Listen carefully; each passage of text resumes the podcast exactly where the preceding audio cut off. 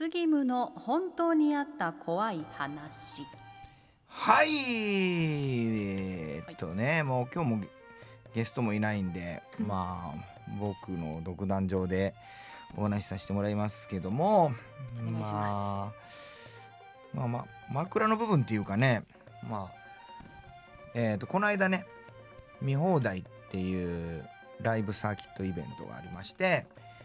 でねここでまあ僕今こうコロナの時期っていうのもあって出演者がもう直前で出れなくなったりとかしたんですよ。うんでそれをまあその見放題っていうイベントは長い付き合いなんで杉村さん間を埋めてくれませんかっていうことでこれ全4会場トータルすると3時間ぐらいのライブを1日にやったんですよ。ライブサーキットの空いた会場の穴埋めみたいな感じで。うん、でまあでもねそこの、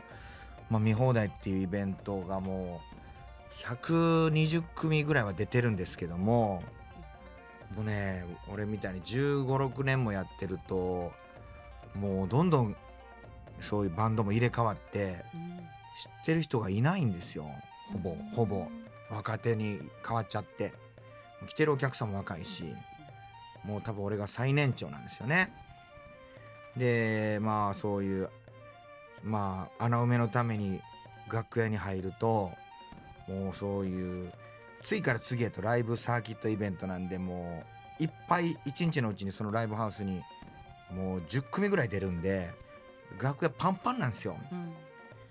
まあそんな中でまあ師匠クラスのまあクリトリクリスが入っていくんですけども。まあねまあ誰もやっぱりね認識してくれてないんですよ。師匠だと。師匠っていうこととかクリトリックリス自体も。もうみんなね楽屋でもうそれぞれ携帯いじったりとか、まあ、まあ今の時代なんでそんなに楽屋でねお酒飲んだりとかしてる人はいないんですけども、まあみんなそれぞれ楽屋でねパンパンでもう談笑してるんですよ。ああとねその中で俺がこう、まあ、師匠が、えーまあでも あのこうズボンを脱いで、まあ、着替えるようなところもうそこ楽屋なんで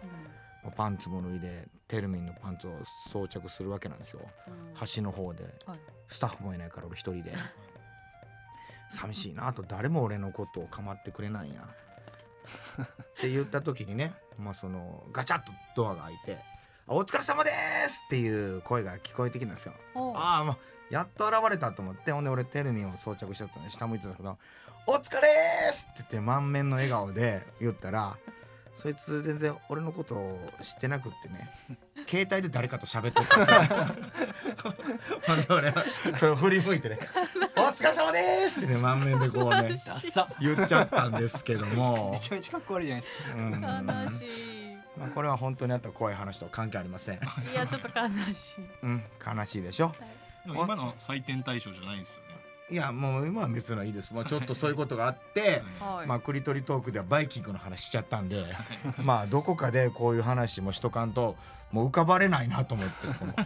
師匠のこの辛い思いが。こういうやっぱり。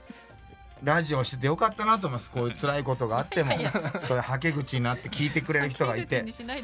そうそういうことはあってね、まあ、今日はじゃあ怖い話っていうことで、うん。それ関係ないんですか？全く関係ないです。枕じゃない。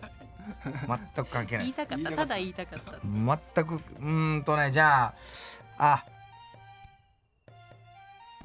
えーじゃあですね、えー今、えーこの声を皆さんが聞かれてるということは僕が先ほど喋った本当にあった杉村の怖い話がボツになってるということだと思います。えー先ほど僕が10分ほど喋った話がちょっと、えー裏社会に触れる、えーちょっとあの危ないことであったという判断であの放送が乗らなかったというはい今サブ放送を、えー私こう今録音しております。えー、じゃあそちら届いてますかね？そ届いてますか皆さん、えー、先ほどの僕の10分間喋った僕はどこに行ったんでしょうか、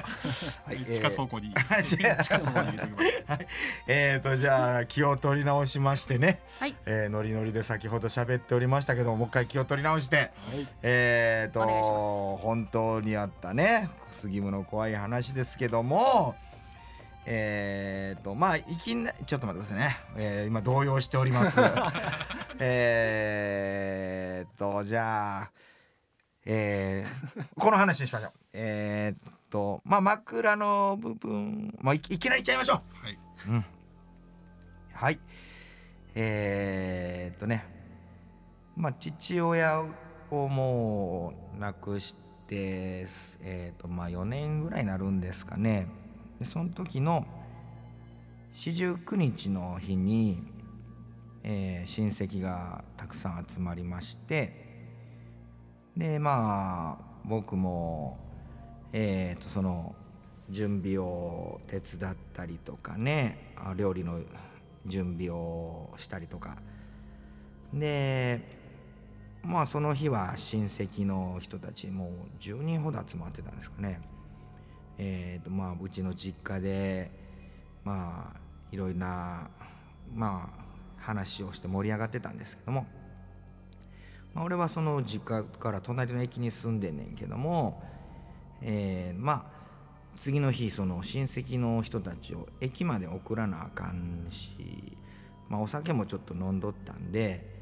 まあ、親から「泊まっていき」って言われて母親から。でまあ久しぶりに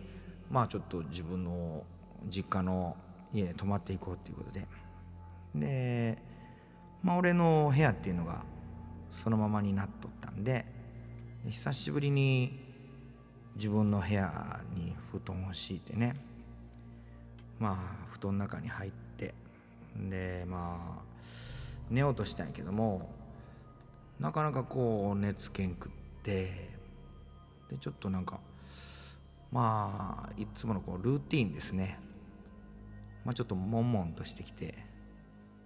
ちょっとしこりたいなと思って。であの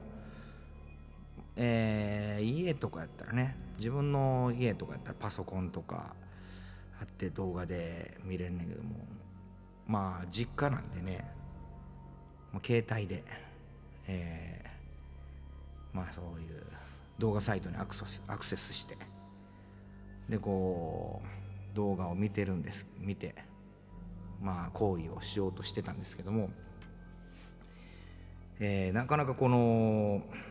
そのボリュームを上げてもね全然その動画サイトから音声聞こえてこないからおかしいなと思いつつ、まあ、左手で携帯右手で股間ですね。でもう結構真剣になって全然聞こえへんなっていうことで結構ボリュームマックスに上げた時点でうちの親が入ってきましてあのそのリビングにあるあんたのジャケットから Bluetooth のイヤホンからものすごい喘ぎ声聞こえとるってって言って親戚一同がパニックになっとったらしいです。そのうちの親父のこと喋ってんのに親父のなんかそういうそういうね忍んでる時になんかじゃどっかから喘ぎ声が聞こえてる聞こえてるって出たってなったらしいです。